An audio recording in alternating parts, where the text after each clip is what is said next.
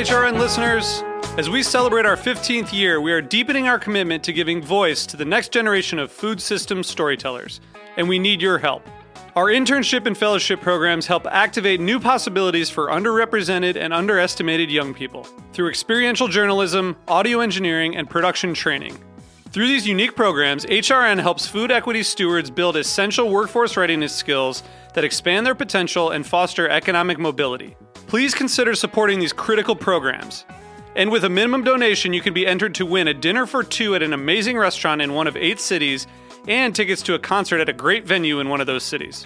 We have incredible partners across the country who have donated, as they also share our passion for helping to educate the next generation of food systems storytellers.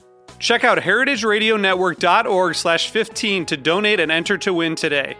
That's heritageradionetwork.org slash 15 to donate and enter to win today. And make sure you donate before March 31st. Thank you.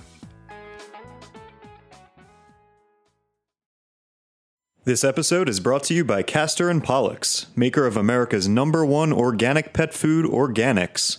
Look for their newest line, Pristine, the only complete line of pet food made with responsibly sourced ingredients. Learn more at heritageradionetwork.org/pets. You're listening to Heritage Radio Network. We're a member-supported food radio network broadcasting over 35 weekly shows live from Bushwick, Brooklyn. Join our hosts as they lead you through the world of craft brewing, behind the scenes of the restaurant industry, inside the battle over school food, and beyond. Find us at heritageradionetwork.org.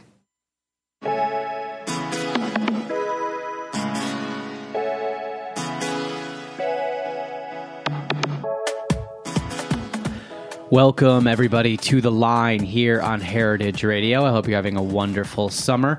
We're back for what we'll call season four after our little bit of a summer break. And I'm happy to be joined today by Noah Arenstein for our kickoff episode of the season.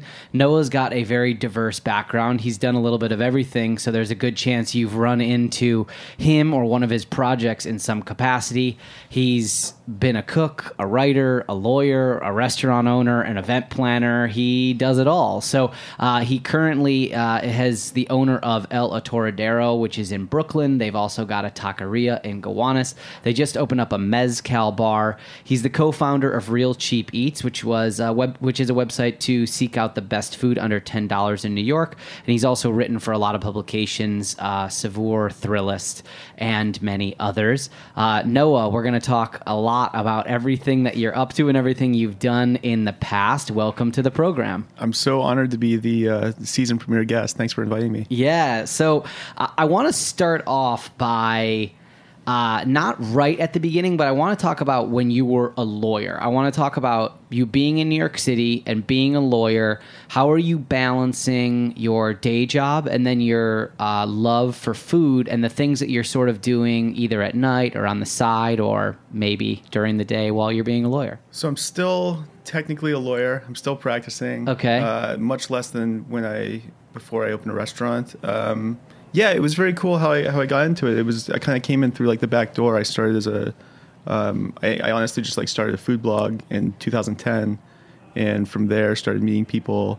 And at that time, I was much less busy as a lawyer than I became. Um, then you know it was very it was it was it was just like an out one of the rare outlets I had.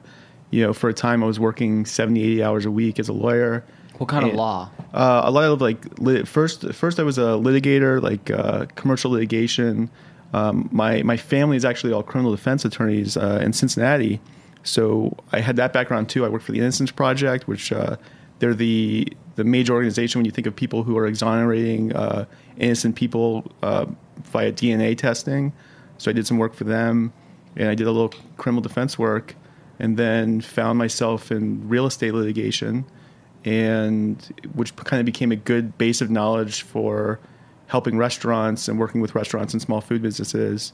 Um, once I started, I, I, I, did a smorgasburg stall in 2013, and that was kind of, you know, I, I, knew a lot of food writers before then, but then I kind of knew people in the industry after that, and people really had a lot of questions about the law, about how, you know, about uh, you know, there's there's so many areas in food where you're bumping up against you know litigation or even just contracts or, or anything. So, yeah, I kind of found myself in this position where I was able to provide a lot of people with a lot of help it's cool because they're obviously looking to you for advice and actual counsel and you're saying well i'm starting a food business. Mm-hmm. like what's the tricks of the trade? How do i be efficient in my Smorgasburg stall? So for people that don't know that are listening if anyone in the world doesn't know what Smorgasburg is for some reason it is a outdoor food festival that's now popping up everywhere across the united states but in will you were doing the williamsburg yeah i did the williamsburg one in 2013 yeah and short-lived. what was the name of your was called Scharf and Zoyer. I think it was a, it was kind of an inside joke almost.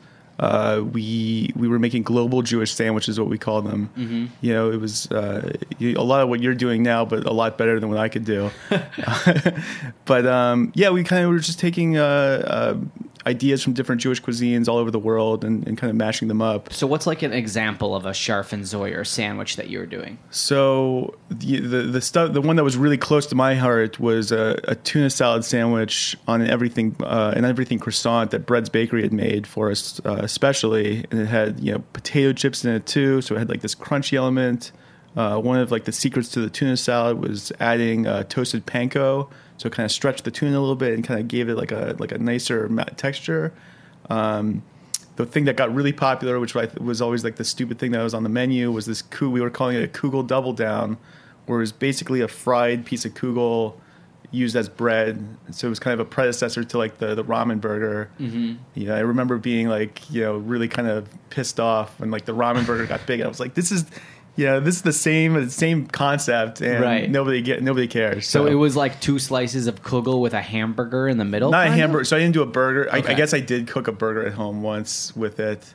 I didn't ever sell that. Uh-huh. did like a uh, was it the the I, ajvar the that Hungarian pepper ajvar Ivar? Oh, I don't know. Yeah, it's it was like. Um, but we did a savory one which had uh, fried chicken skin. Mm-hmm and something I can't even remember what else was in it. And then we did a sweet one that was like a like an apple compote and some ricotta cheese. It was it was really nice, but it was like kind of a stupid gimmick that sounds good. Yeah, I mean, it was, it was good. It, it, those definitely sound like I totally understand what you were hoping mm-hmm. to achieve with that. What was the rationale for doing Smorgasburg? Were you like, I'm bored, I want to give this a shot? Were you trying to launch Scharf and Zoyer to be a actual brick and mortar restaurant? No, I mean, in retrospect, I was like, what was I thinking? uh, you know, it cost a lot of money and made zero money. Um, we had uh, my my partner, who now is uh, a baker in, in Richmond, Virginia you know, he he and I had this this idea to to kind of match to, to for Scharf and Zoyer that we had we had done in like South Street Seaport, this like little market, and had done well, and we're like, you know, Smorgasburg's the next step, let's do it. And in the meantime, he was like, I'm moving to Richmond, so I was kind of on my own, mm-hmm. and we presented, and I presented by myself, and it went over way better than I expected. And all of a sudden, it's like, oh, you're in Smorgasburg, and I'm like, oh, okay, let's let's do this. Yeah, and I didn't do it, you know and now yeah I, I now like it's it's funny because a lot of people will come to me now because they're like oh you did Smorgasburg i'm about to do it. Like i'm going to apply like what what should i do? Like is it a good idea? And i can give good advice you know now looking back on it but when i was in it i was like what what am i doing? Like i, I don't really i'm working all you know and it's but you know if you think of it in terms of like you know a business proposition i basically spent all week stressing and thinking about one day of actual service, you know, eight hours where it could rain and could wash me out for the whole week. I was like, this is a terrible business idea. It's not the same at all as being in a restaurant because you've no. got a very short window to capitalize on your sales and then your leftovers, your unsold goods. Garbage. Where do you put them? Like they, I ate, I ate a lot of leftovers. I fed a lot of people. You're like, like I have 40 pieces of kugel come to my apartment totally. on Sunday. It rained today totally. and I'm, I'm screwed.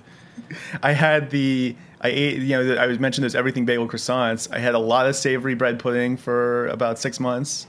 That was all I ate. Was I would just like any of the leftover croissants would just go into a bread pudding. And I just eat that like two meals a day. It's yeah, it's uh, it's kind of wild that you did Smorgasburg and you weren't deterred by the experience. So you did Smorgasburg and then you continued to pursue this restaurant dream.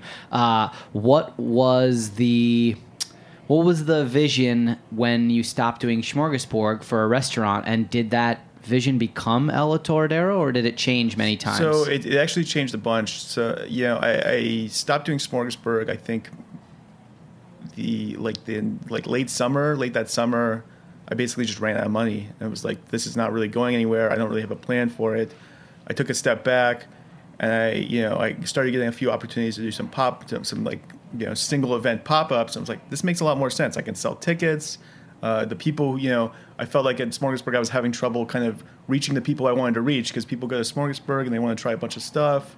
But, you know, they kind of, at the same time, it's like, oh, I want to try the ramen burger. I want to go get barbecue. I want to get wings. I don't necessarily want to eat a cool sandwich in the middle of summer. Um, and at that time, I got uh, hooked up with uh, Tyson Ho, who owns Arrogant Swine just up the street. And he was looking for legal help. And at that time, I kind of was like, oh, I, I can you know help restaurants. Um, you know, and, uh, like I said, a lot of people were starting to come to me looking for legal advice, and I, and I wanted at that point I was like I want operational experience in restaurants, and Tyson needed legal help. I needed I wanted operational experience, so it kind of just made a lot of sense for us to to partner up. So that was the end of 2013, early 2014.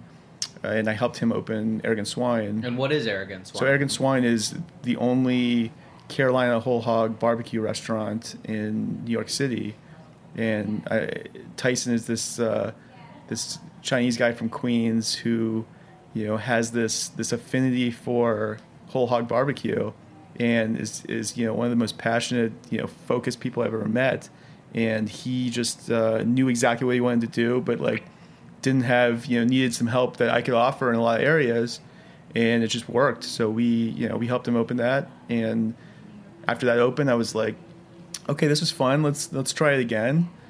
And you know, I was kind of took a step back again. I was I was you know representing some people and you know helping people out. I was doing a lot more events at the time, and this opportunity in the, the space in Prospect Heights came up where where El Atoradero is now, and I never had any intention of op- opening El Atoradero.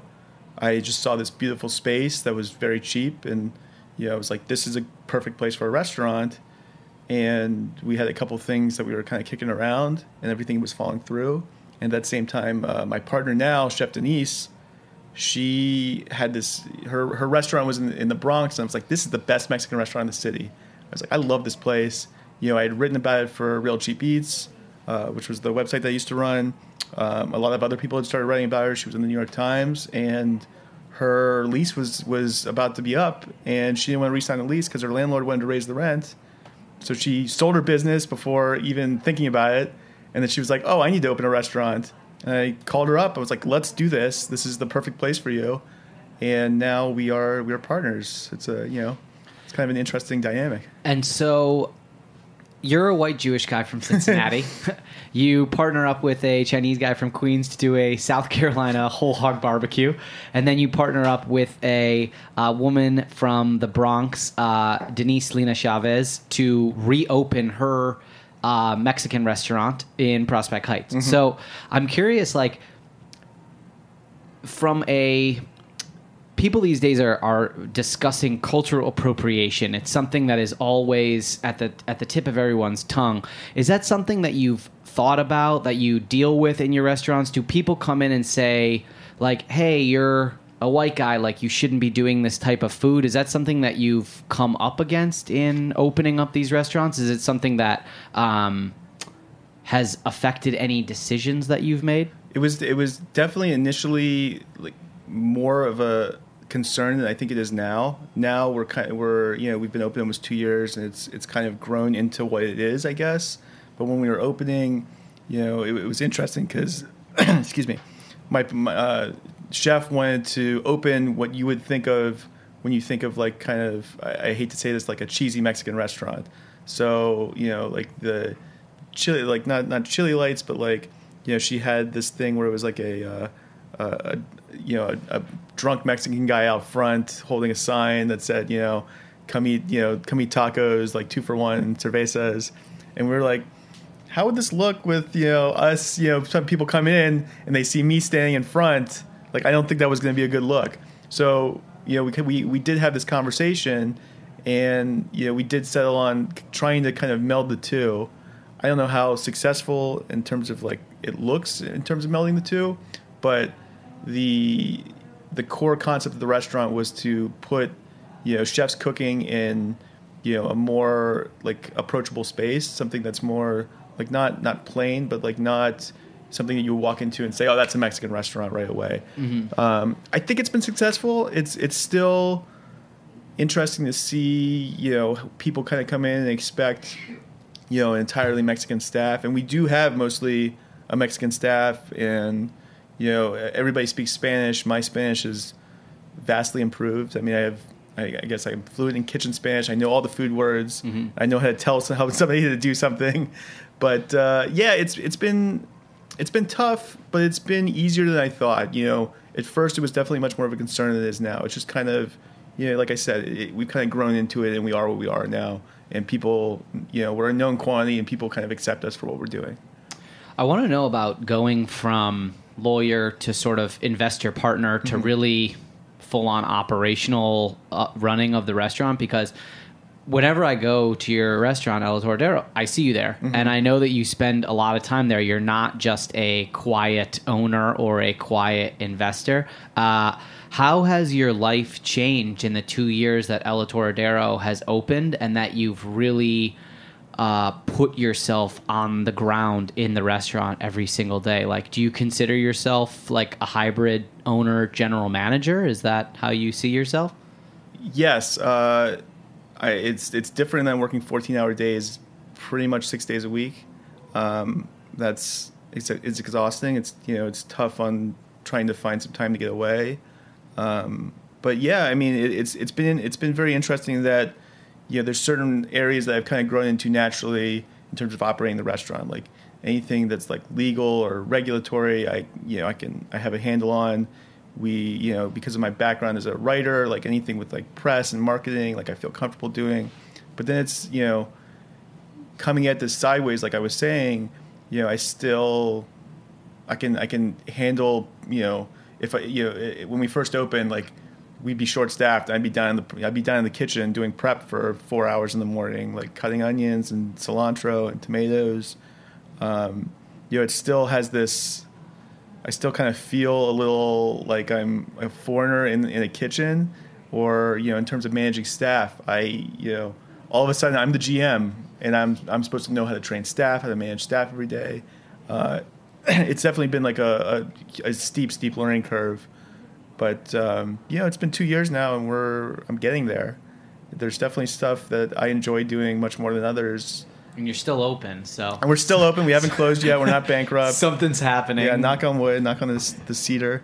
Um, yeah, no, it's. I think it's. I think it's going well. We we just, uh, you know, it's it's where we are now is is an interesting place because now we're kind of a mature restaurant. It's like where do we go from here? How do we take it to the next level?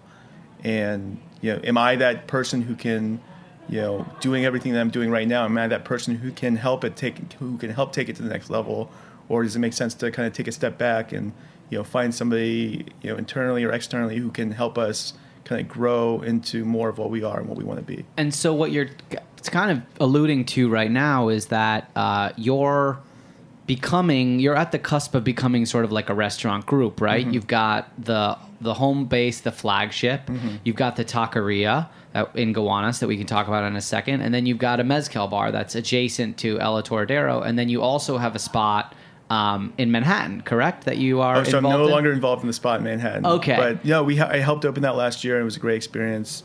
And you know, we kind of decided that it would make more sense for for some of us to be in Brooklyn and some of us to be in Manhattan. but still with three spots in Brooklyn, it's definitely grow- it's still yeah. a lot going on. So when you say like maybe having someone else Mm-hmm. come in, uh, what what does that mean? Does that mean that you bring on like a CFO or something like that from a from a restaurant organizational perspective and being an owner?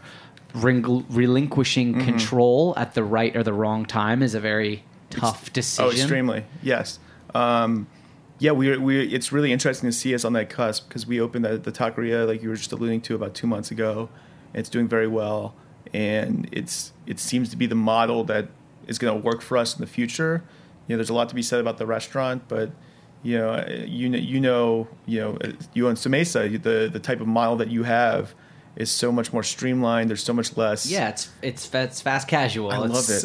it's I- I- order at the counter I'm and like- it's uh, takeout joint. yeah. My partners and I are like, why would we ever open a restaurant again when we can do fast casual like this and serve you know the same if not better quality and quicker and just you know feed more people with us having less overhead. Yeah. and less just you know not even just less less overhead but less you know there's just so much less stuff that can go wrong. I mean, there's still the obvious stuff, but just you know literally the transaction happens and all your responsibility after that is to keep the space clean and get make sure the food comes out on time.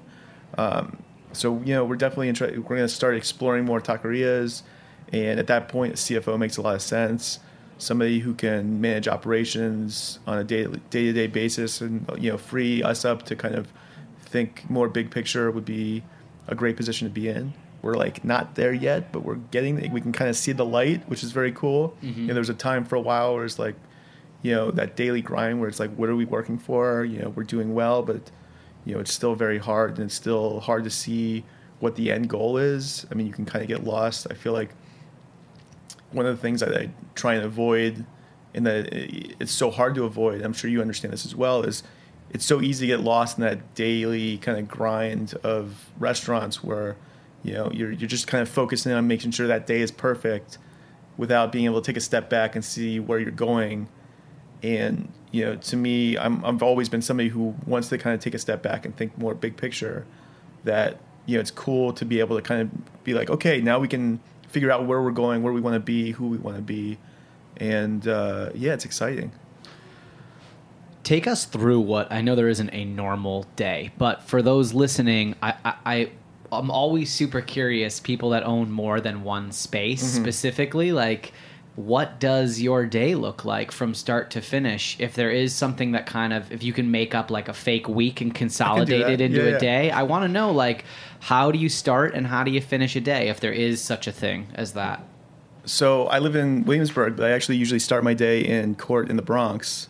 So I, you know, like I said, I'm still practicing. So I'll be in a suit and tie, you know, eight o'clock in the morning, ready to go, driving up to, you know, my my uh, fiance works for Fresh Direct, so I drop her at Fresh Direct. I, so I drive now, which is, you know, hugely beneficial and also gives me so much more responsibility at the restaurant because I'm essentially our delivery driver too.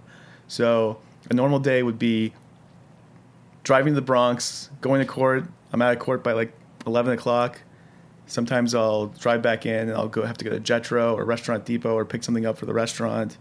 If that doesn't happen, we have we do a lot of uh, office lunch catering now. So like sometimes I have to be that guy who's you know in a midtown office, kind of pu- pushing like a, an insulated box through there. I'm like I'm, I kind of went to law school and now this is what I'm doing. um, yeah, I delivered to. Uh, one of my old office buildings like a few you know a few months ago. I was like, I hope nobody sees me in here. They're gonna they're gonna have a lot of questions. It's a weird feeling. Yeah. I find myself in, Oh, yeah, freight, sure. freight elevators Yeah. quite a bit, being like, all right, like, right, this is where I what ended I'm, up, This yeah. is what I'm doing now." so yeah, so there'll be a delivery that happens. Um, yeah, after the delivery, sometimes I'll like to like kind of get lunch or something and take you know take like an hour for myself. Uh, I'm usually answering phone calls from staff or you know uh, placing orders for the next day. Um, I'll get to the restaurant typically around one two o'clock. Uh, I'll have at one two like it's normally sort of quiet. There'll be ki- there'll be kitchen staff there cooking, but I can kind of like work from the mezcal bar, which is right next door to the restaurant. Yeah, that's usually my mo- most productive time of day, which is which means I'm answering emails, making phone calls, just trying to get trying to catch up for what I'm behind on. Uh, by four o'clock, you know, every you know the, the bar is open, all the rest of the staff is in. Uh, we have every day. So the taqueria is only a mile from the restaurant, but that means, you know, myself or chef are the only two people who have cars. So if the prep has to get loaded up and go to the taqueria, it's either me or chef who's got to take it over there. So I'll t- I'll typically take the, the prep to the taqueria. I'll make sure everything's good there. We'll we'll get open. We'll kind of t- I'll talk to, you know, sometimes the, the the space that we're at has a lot of events, so we'll kind of coordinate whether there's an event tonight, whether we need to have extra prep done. Then I run back to the restaurant. I'll be, you know, like sometimes I get to taste the mezcal, which will be nice. Like we'll have, you know, like a distributor in. We'll have maybe a, a producer in or importer. So we'll, you know, we get to talk mezcal for a little bit. That's usually maybe the most fun part of the day. Um, and then my evenings will generally be me bouncing between the taqueria and the restaurant, driving back and forth. Sometimes I'll have to go to Staples in between. Sometimes I'll have to go to like PC Richard and Son or you know grab something anything that kind of has to any kind of dumb job that has to like get done. you know, that'll happen. If I can get a few, if I can get like an hour in the office down in the basement, you know, work some stuff out, then I will. But then it's just you know, looking at the next day. What do we have? Do we have to deliver stuff the next day? Do I have to pick up more stuff at Jetro? you know like like i'm saying it's kind of gets you kind of get stuck in this this pattern where you're like only worried about that day and next day and it's hard to be like okay let's sit down and plan what we're going to be doing you know one two months three months six months from now like you know but the you know and, and then the day last night ended at uh, lately the bar has been busy later than earlier so it'll be like 11.30 and we're kind of ready to like start doing last call then we'll have like 15 20 people to come in and we'll be like happy, you know, you do that feeling. It's like you're happy, but you're also like, kind of, you know, so. kind of want to go to bed, but Yeah. I also but want I like money. money. I, you know, it would be nice to send my guys home with some some money tonight. You know, it was a Monday night last night, right after the holidays, so it's still kind of coming back. So we're you know we're happy to have it, and uh, you know I got home at like two o'clock last night, so now up early, ready to go. Well, we're going to let you take a breath after that day, and uh, we're going to take a breather as well. We'll be right back after this message.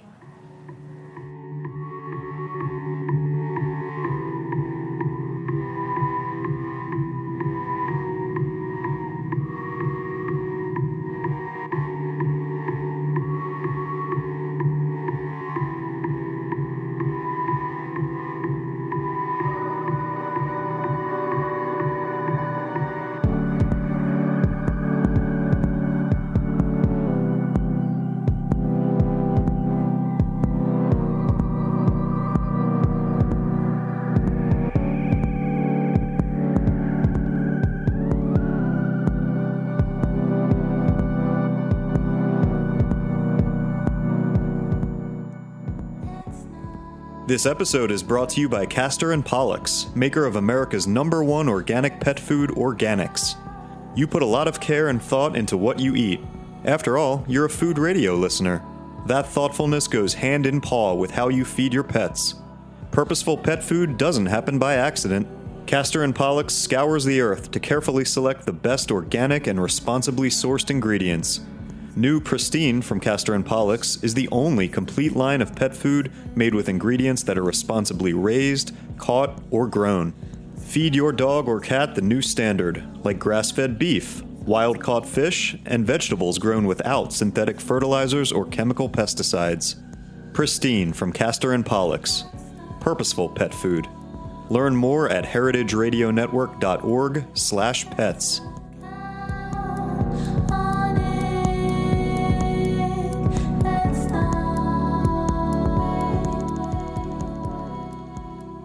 Welcome back, everyone, to the line. I'm here with Noah Arenstein. He is the owner of El Atoradero in Brooklyn, Madre Mezcaleria, and uh, Taqueria El Atoradero in Gowanus. He's also the one of the founders of Real Cheap Eats, which uh, was a website that basically was trying to find the best food in New York City for cheap. And he's written a bunch all about food all over the internet. Uh, we were talking about your crazy day right before we took a break, and now I want to jump way back because you're from Cincinnati, Mm-hmm. and you mentioned that your family, you came from a family of lawyers, but you've also got a little bit of food history Sure, sure. in your family as well. So tell me a little bit about growing up in Cincinnati and what kind of uh, family food influence uh, constructed your view of food when you were younger. We were uh, so we were like a tight Jewish family. Um, my uh, my mother's parents were like, you know, what's the word? Epic, Epicureans, I guess. Not even not even so, but like my my grandmother was like an amazing cook. She could bake like you know she would bake like mandel bread. Uh, you know that would like stuff like that, like the like classic Jewish baking that you you know classic Jewish Eastern European baking that you think of. So like I grew up eating that, and my grandfather, his family were fishmongers, and he could you know, but he he loved like you know his favorite in the world was like you know being able to find that perfect cantaloupe or perfect honeydew, and he knew exactly how to pick it. It was like so so fun to like kind of watch him do that, and he pickled uh, pickled watermelons we grew up eating, pickled tomatoes, um, and then just pickles.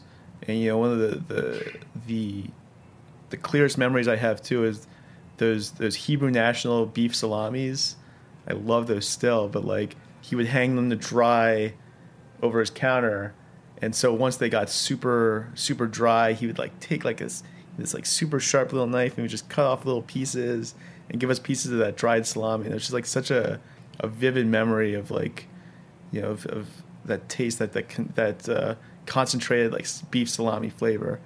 Um, Cincinnati was interesting to grow up in. I mean, it wasn't. I don't think it was really known for its food. You know, people know it for like Cincinnati chili. That's like the big thing, like chili over spaghetti. Such a weird thing. I know, right? You got Coney's in, in Michigan, but like you know, they had Coney's, but like the thing was the the spaghetti, the three ways, the four ways, the five ways. Wait, slow down. Okay, I'm happy that you brought that up. I can talk about it. Take us through the three, four, five. Uh, this is something that I heard about from one of the guys who taught me a lot of stuff from Mile End, who's from Cincinnati.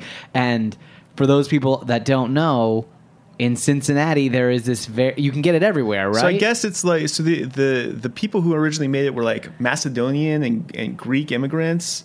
So they kind of made that when you think of the the, the beef chili, it's not really chili because when you when you say chili, everybody's like, uh, this doesn't taste like chili. It almost tastes like um, uh, what's the dish? like sloppy joes. not even sloppy joe. It's spiced. It's so sp- it's spiced so spe- specifically. It's almost that dish. like goulash. Not not goulash. The uh, the di- what's the Greek dish with like the bechamel and the meat. Oh, moussaka. But that's that that has eggplant, right? The Yeah, it's but kinda eggplant and spiced- bechamel, yeah. the, the, the ground meat, it's kind of spiced that same same way. So it's got like a lot of warming spices, and chocolate is kind of known to be in it, but that's maybe not actually in it. Yeah, there's a lot of like mis. Like I was looking at Now like we're a- in like the mole realm I know or something it's like, like it's, that. it's like the mole of Cincinnati. Yeah, maybe giving it too much credit. Um, so a three way would be spaghetti, like a very you don't even think al dente. It's like really cooked through spaghetti. then like the the the, chi- the chili, but you can get the chili dry if you want. But like all the flavors in the juice. My brother still ordered dry, but uh, you know. The flavors in the juice. Dr- So then cheese on top, like, and it's not just like a little bit of cheese. It's like this you know fluorescent cheddar and it's like a, a whole mound on top of the the the plate. So it's it's humongous. So four way would then be either uh, onions or beans. Five way would be both. Some places do a six way where it adds like fried jalapenos on top or, or whatever else you want. And it's just this like you know it, it's kind of like garbage plates in rochester or like you know coney's elsewhere. it sounds like what like just a like good drunk food like yeah. a dr- yeah, like a high 14 year old or like a Yeah. drunk freshman in college would be like i found all this stuff in the fridge and i put it in a bowl it. and it's good Yeah. and so like is that a quote unquote is that like the working man's meal in cincinnati or is it like like how did it how do you know how it came to be it seems just like kind of a weird gross thing to put right all yeah. that stuff on spaghetti I guess. don't- well, like I said, Macedonian and Greek. and That's like a, the big immigration that kind of happened in Cincinnati early in the, um, early you know, right around World War One. Mm-hmm. So, I guess they were kind of trying to see. They were like, oh, let's. You know, it was almost like uh, like they they were trying to be. You know, you know, there's places where it's like an Italian restaurant run by like Albanians or something like that. I almost Mm-hmm. feel like they were trying to kind of, you know, recreate that. Like, oh, we had you know pasta and A meat meat sauce, sauce. and cheese. That's what people. That's what Americans like to eat, right? and then people Cincinnati are like, "Yeah, this is delicious." Let's. It's like from three different verticals, Yeah. though. It's like you, the cheese is wrong and the meat sauce Exactly, is wrong and the spaghetti's really overcooked, but it's like it, like works together. It's like if you ran it through a trans, you know, where they run stuff through a translator and they translate it back into English, and it's it doesn't make any sense. But then I'm like, we're like, oh, it's drunk food, but then now I'm like, oh, but this was all created during Prohibition, so I don't even know what's going on anymore. and people definitely obviously eat it Yeah. for lunch. They're not e- Yeah, only everybody- eating it at you know two in the morning or something like no, that. No, every everybody in Cincinnati is really walking around with chili in their belly. it's kind of gross. so you're in the Midwest. You've got you know chili in your belly, and your your grandpa's making all these pickles and stuff. Do you have any general interest in food? Really, like pursuing that as a career when you were younger, or is that something that really came about much later when you were in New York City? I think as a career, it came about much later, um, f- almost for lack of options and trying to think what I was potentially good at and what I could really pursue. Um, I taught myself to cook in law school, you know, where it was basically I'm studying all day and it's like I need an outlet. and I was working in New York City at the time. But I was actually I went to law school in, in Macon, Georgia, like about an hour south of Atlanta. So like I could make New York City money in Macon, Georgia, where you know a couple hours I'd pay the rent, and it was like we had this extra money. I was like, let's learn how to cook, and I'm like cooking, you know, so I could get like. Uh, you know, we could get like nice steaks. I got like leg of lamb, and like we could get like all this nice stuff, and I could spend some time, you know, cooking and like, you know, like teaching myself. So I, you know, I got to be a pretty good home cook, and then I came to New York, and you know, I knew I had this writing background as well from uh, being a lawyer, and you know, there was just like I was, I don't know what really kind of. I, you know, pushed it. Maybe it was in, in Atlanta, growing, uh, being in Atlanta a lot along Buford Highway, which has this like amazing food scene where it's this this great mix between like uh, Korean and Vietnamese and Latino and you know all these all these like combination of cultures and foods like on this one area, and we just explore it and be like, this is amazing. And you know, I moved to New York. I was like, I want to keep, I want to keep eating stuff like this. So like, you know, the you know, real cheap eats kind of came about with uh, with my partner James, who you know w- was writing about this sort of stuff too. We, we wanted to just, you know, there's so much stuff in New York City that was not explored that we wanted to be able to like taste it all and kind of bring it all to people's, you know, let let people find out about it. So like, and, it, and it's crazy because that's how I met Jeff. That's how I met my partner through. We were just you know we were kind of messing around the Bronx, like looking Just at places. exploring New yeah. York, kind of. Yeah. All right, I'm gonna give you some really hard questions. This is a speed round. Okay. Okay. Uh, favorite dish in all of New York City? That's tough. Favorite dish in all of New York City. I mean, I I guess I like burgers a lot. Uh, Hard Time Sundaes burger is really really good. Okay. Favorite sandwich in all of New York City? Under twenty bucks. Under Doesn't- twenty bucks. Yeah. Well, what what would be a good over twenty dollars sandwich? I don't even know. Um, you know, lately I was hoping to box out You'll- the you'll fancy like this. burger, but you already. Yeah, yeah. Lately, uh, is a is a is a gyro a sandwich? Are we are we Sure. going there? Lately, this place Kebab Shack on Havemeyer. Oh, Kebab Shack is good. I love that place. Like it's, I could talk about Kebab Shack for a while, but that place is single dude central. It's always like guys by On their themselves phone, in there on their to their phones, phone, just like ready to eat, like ready to like crush one of those sandwiches. Yeah, I mean it's funny we're in this. I'm in the same biz as them, Yeah, yeah. but they're farther enough away. I think that we have, you know, Yeah, yeah. how there's like micro They're not super. clientele. They're not super efficient. You guys are much more efficient than they are. yeah, they, they, their flavor is good. The flavor's I, I definitely like them a lot. I, I used to spend a lot of time on Havemeyer and eat there. Um, okay, last question. Favorite restaurant now? Uh huh. And what was your favorite restaurant when you originally were doing Real Cheap Eats? Have they changed? Uh, that's a good question. My favorite restaurant when we were originally doing real cheap eats, um, were they were probably a little more esoteric than they are now because I just don't have time to like go to some of those places anymore. Um, so like uh, Uncle Zhou, this place in um, in Elmhurst where it's like uh, northern Chinese food. You know, they had this uh, this fried rabbit dish that was just so good. It was like the Chongqing rabbit, basically, where it's like the little pieces of rabbit. You could just like pick at it forever. Uh, and then it had like that that warming lamb soup. Uh, and there was a place in the Golden Shopping Mall in Flushing, a Szechuan place that was just like one of my favorites. You know, they, they did like a cold salad that was just like spicy and crunchy and had every element you could ever want. Uh, favorite restaurant now?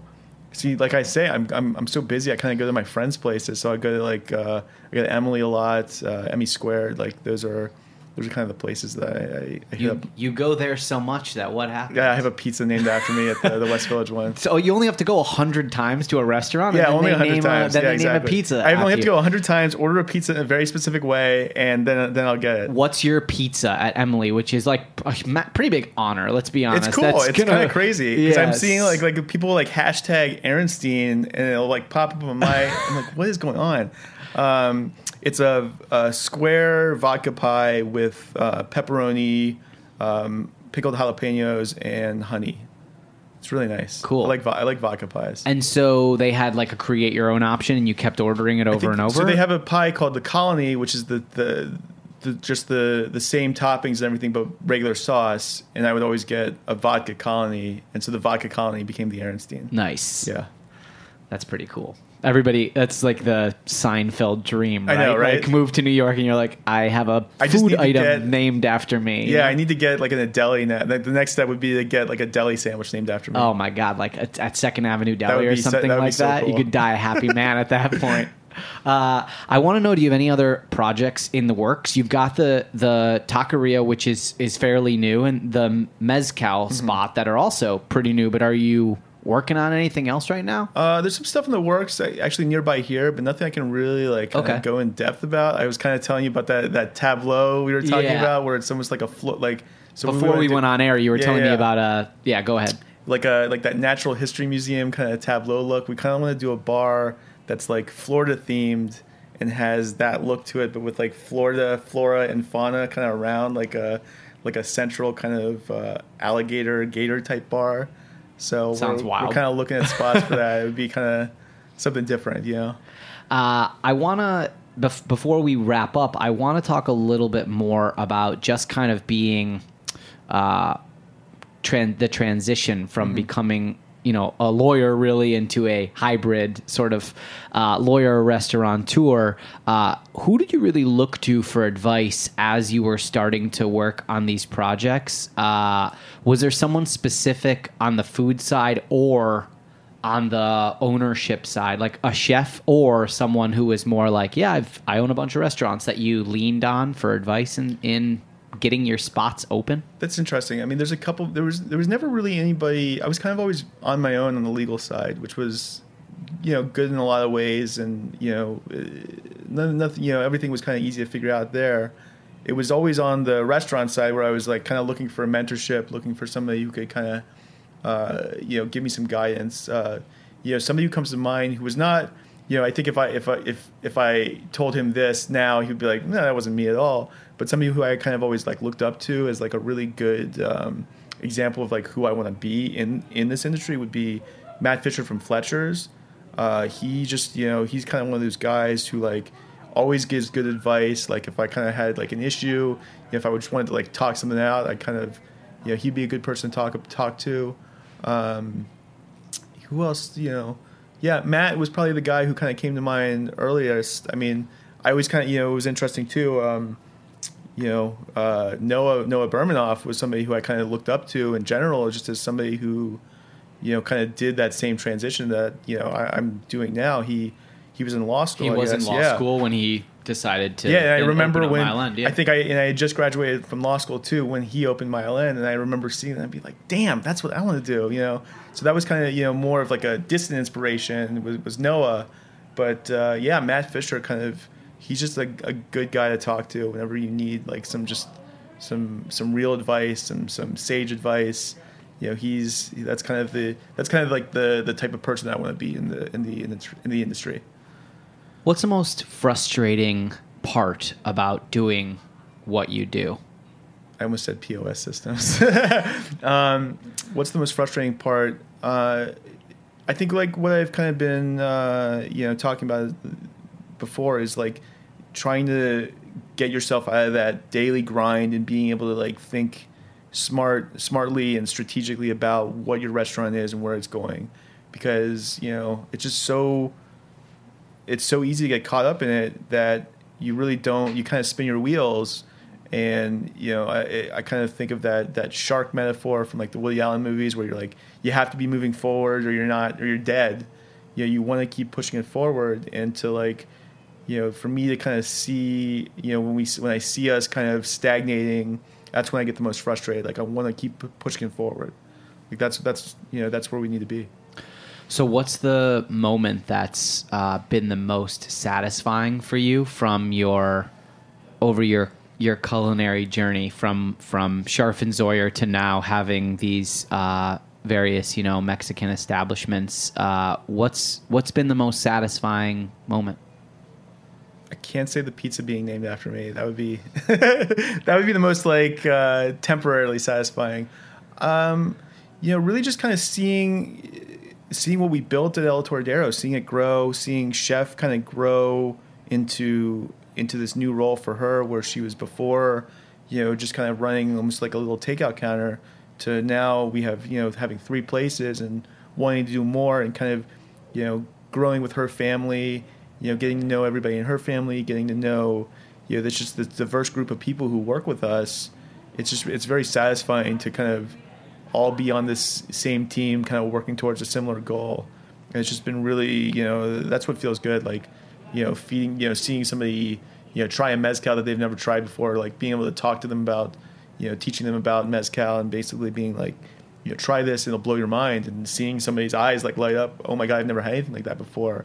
Or the same with like, you know, having people try chef's mole where it's like something, you know, something so familiar yet so new.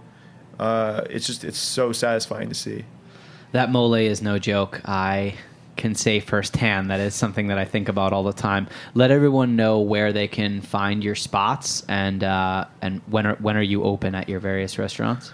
Oh, so uh, El Atoradero is on 708 Washington and Prospect Heights at St. Mark's. The Madre Mez- Mezcaleria is right next door. Uh, a, a Tordero is open just for dinner right now, but we're actually planning on opening all day in the next couple weeks, Cool. which would be like a big change for us.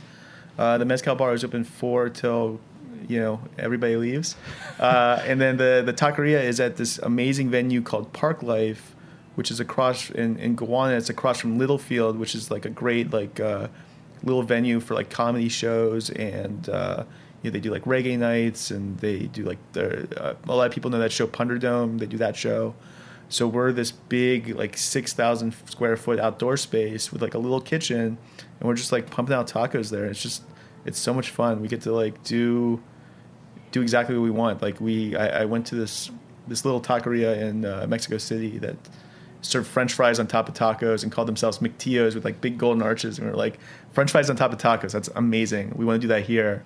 And you know, it's it's just be, that that little taqueria is kind of everything that we want to to be serving people right now. Cool.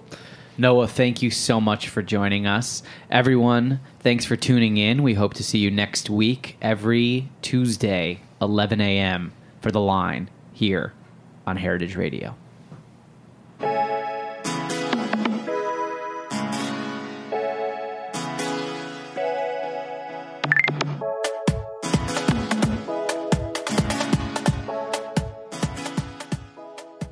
Thanks for listening to Heritage Radio Network, food radio supported by you.